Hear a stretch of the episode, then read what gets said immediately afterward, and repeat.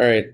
Um, so I chose the lamb uh, because it very much represents innocence, um, and it does this quite well uh, by using a very simple, uh, you know, rhyme sequence and everything um, to kind of represent the uh, child.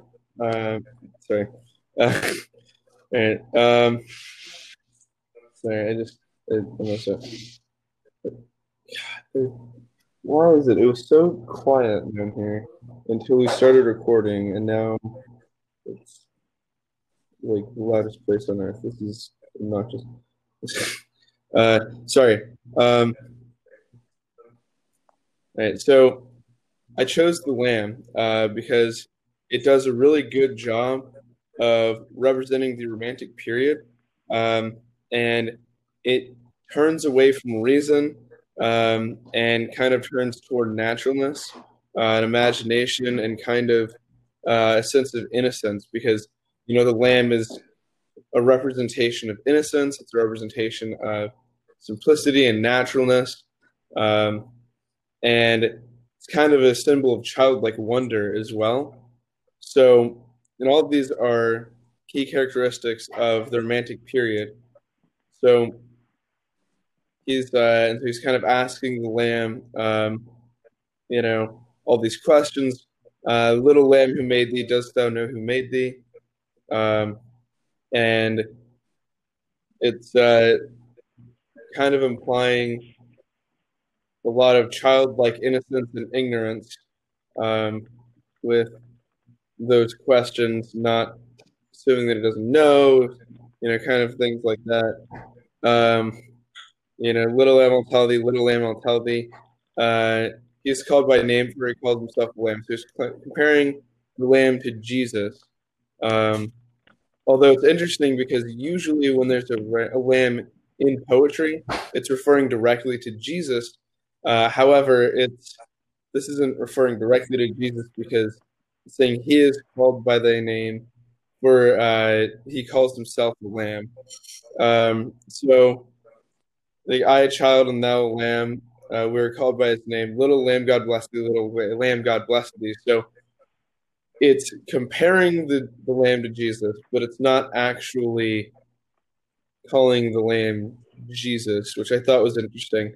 And another thing that made me really like this poem uh, was the rhyme scheme, um, which is kind of simple, childlike, um, flows very well, um, and it's which is another uh, characteristic of romantic poetry, lyric poems simple uh, simple things bringing the speaker to some important well, like yeah uh, like basically simple things bringing uh, you know joy to the uh, the speaker right? So you know it's kind of taking joy in, you know making all the vales rejoice right taking a lot of joy in the lamb being there um yeah is that five minutes? Yeah, and oh, sorry. Uh, I believe so, according to the timestamp. Um, yeah, I think like even the description of the lamb as mild would compare to Jesus, because that reminds me of the line in the Christmas song, "Holy Infant, so tender and mild." I don't know if that was written before or after this poem, but that was just another thing I found. And um, I think like the descript the choice to include a lamb and stuff like the stream. Um, I think that matches the element of romantic poetry that has to do with nature and the glorification of nature. So yeah. Yeah. I just said it better myself. Yeah, I agree.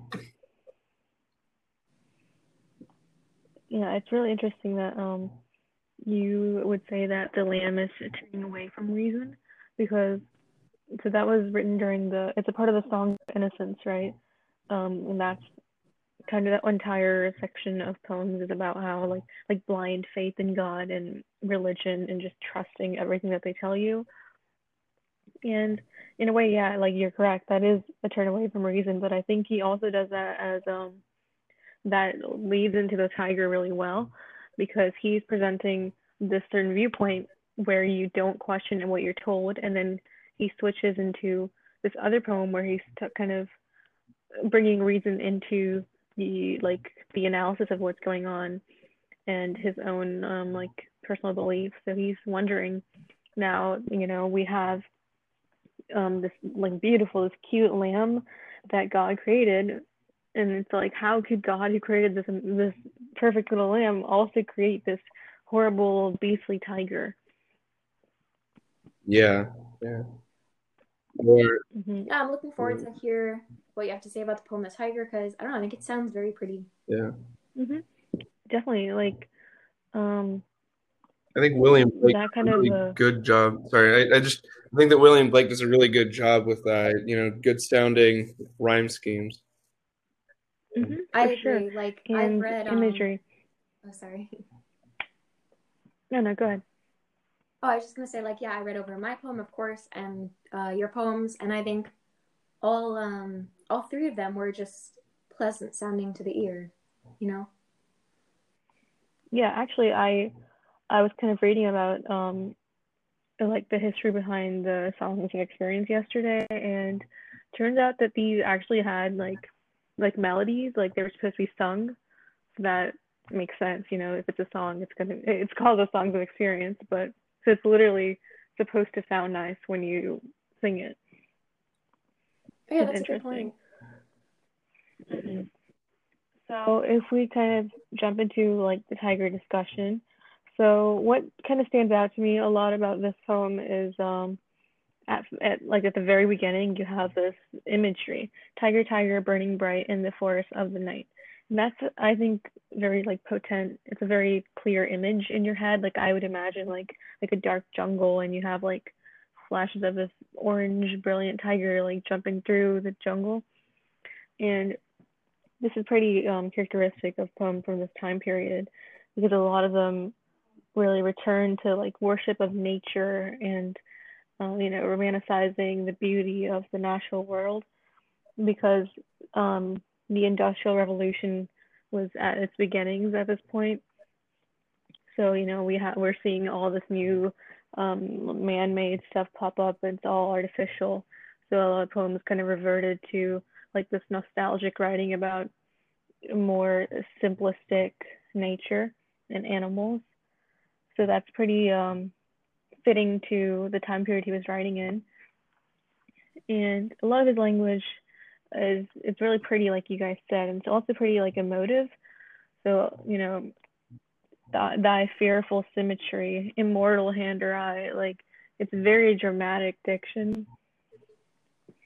And um, yeah, I think that definitely adds to the feeling of like a really important thing that he's talking about and how this is this the subject matter goes beyond the tiger itself because it's kind of a metaphor, right? It's like a big extended metaphor. It's not really super clear what the metaphor is for, but I would say just kind of all evil in general because um it's the lamb is good, the tiger is evil, so it's like why would God create both of these things if God is like all knowing and supposed to be helpful to humans? And um, I guess the biggest part of presenting that central theme, which is the question itself, it is all of the rhetorical questions and all of the question marks in the poems in both the lamb and the tiger, because um, the speaker is addressing the tiger, because you, know, you can tell that because it's like tiger, tiger, what immortal hand or eye could frame thy fearful symmetry. So although they're addressing the tiger literally, I feel like figuratively they're also addressing like the reader and the audience, and they want you to think about these questions just as much as the speaker is thinking about them. Yeah, I think that's really good. Yeah, that was Okay. really cool. Yeah, and um, one more thing that stood out is, you know, probably like the most important part of this is a shift from what immortal hand or eye could frame the fearful symmetry to what immortal hand or eye dare frame thy fearful symmetry. So dare is a pretty powerful word, I think, because in essence the meaning of that is, um, you know, who would do this? But by saying who dares to do this, it's like okay, this is a bad thing. Like, why would you do this bad thing? It's a little bit accusatory, I think. It's not completely innocent in the question. You know, what dread hand and what dread feet? Like, it's it's kind of a more negative vibe to it near the ending. Mm-hmm.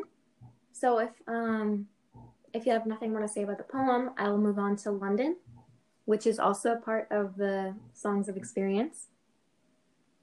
So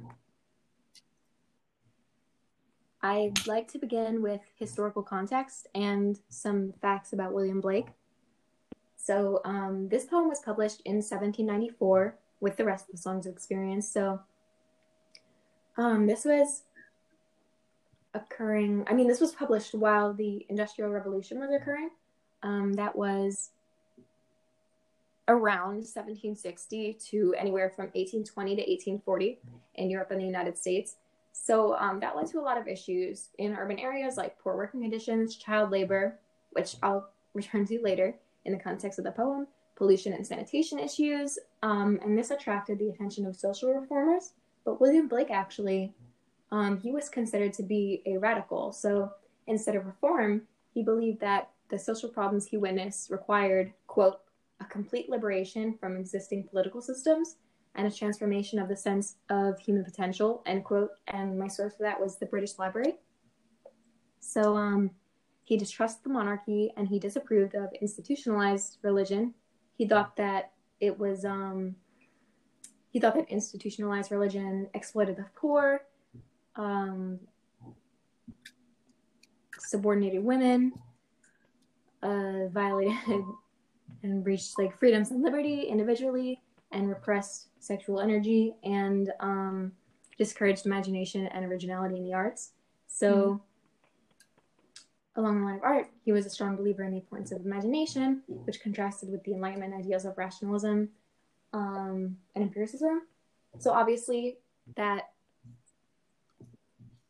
is just a little back information why he's a romantic author, obviously, um, with the Romanticism literary movement placing a lot of emphasis on imagination, and the background information about um, industrialization, problems with urbanization, um, social reform, and his radical political ideas will be important when we start talking about the poem, which is now.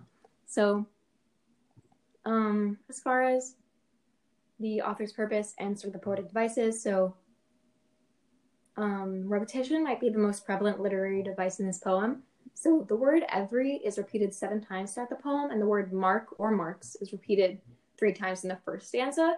So the repetition of these words suggests that the misery the speaker is observing is um, extremely prevalent throughout the setting. And I say setting instead of London specifically because the London of William Blake's time um, is distinct from the London of today.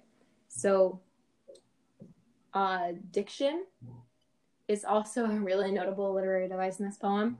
And so to talk about diction, I'm going to be referencing two phrases specifically, which is um, mind forged manacles and marriage hearse. So the word manacles refers to shackles, handcuffs, or chains. Um, so the phrase mind forged manacles suggests that the um, inhabitants of London are confined by their own thought processes as if the despairing environment has seeped into their minds and is now ingrained within them.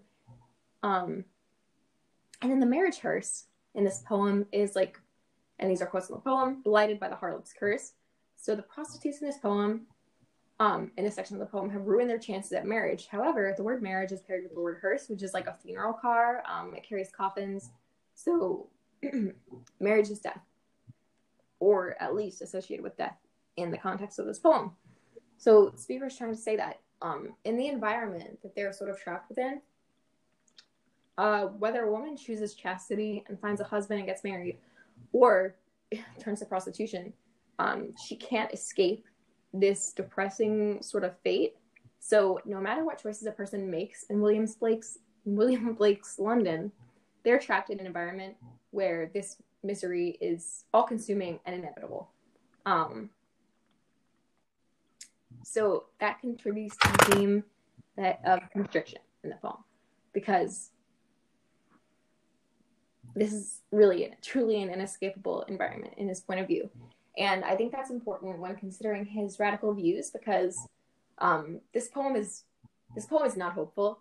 This poem does not leave off on any sort of positive note. And obviously, William Blake, he was like that in his politics, in that he um he did not believe that things could be reformed gradually through law. He was a believer in radical change and revolution. Um, so, a little bit about how this poem relates to Romanticism besides William Blake's powerful imagination.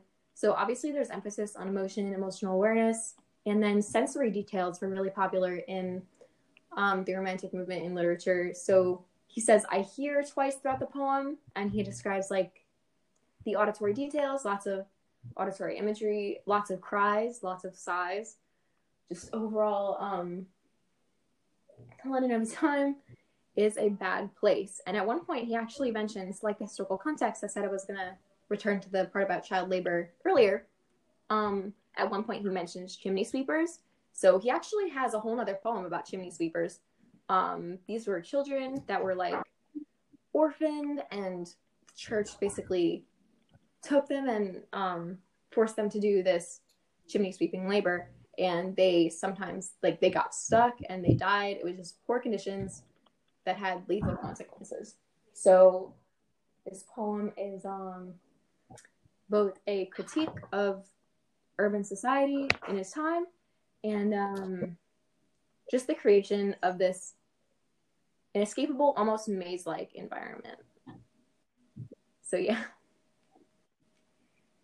Yeah, I think that's a great analysis. It's definitely really effective in making you see like like making you feel how he must have felt walking through and seeing all this like awful stuff. Yeah. Yeah, like I just I got the I felt throughout the poem. Like I imagined him uh at first he's walking, wandering, and then he's like running, turning down different streets and alleyways, just trying to find some sort of positive image. And it's completely um doesn't Lacking, yeah. in this place. Yeah, I actually almost chose this poem because you know I kind of you know felt like the uh, kind of desperation and despair of the people that he was describing because it's you know we all know it's been kind of a crappy year, uh, you know, Yeah. where it's kind of felt pretty hopeless and depressing and all that. So I almost chose it because of you know, I could kind of feel their their hopelessness. Yeah, that's a really good point, and how you know we're sort of going through a tough time in society today. Uh, so, unless anyone else wants to say anything, does anyone want to say anything else? I'm good. Thank you for listening. Bye. Bye.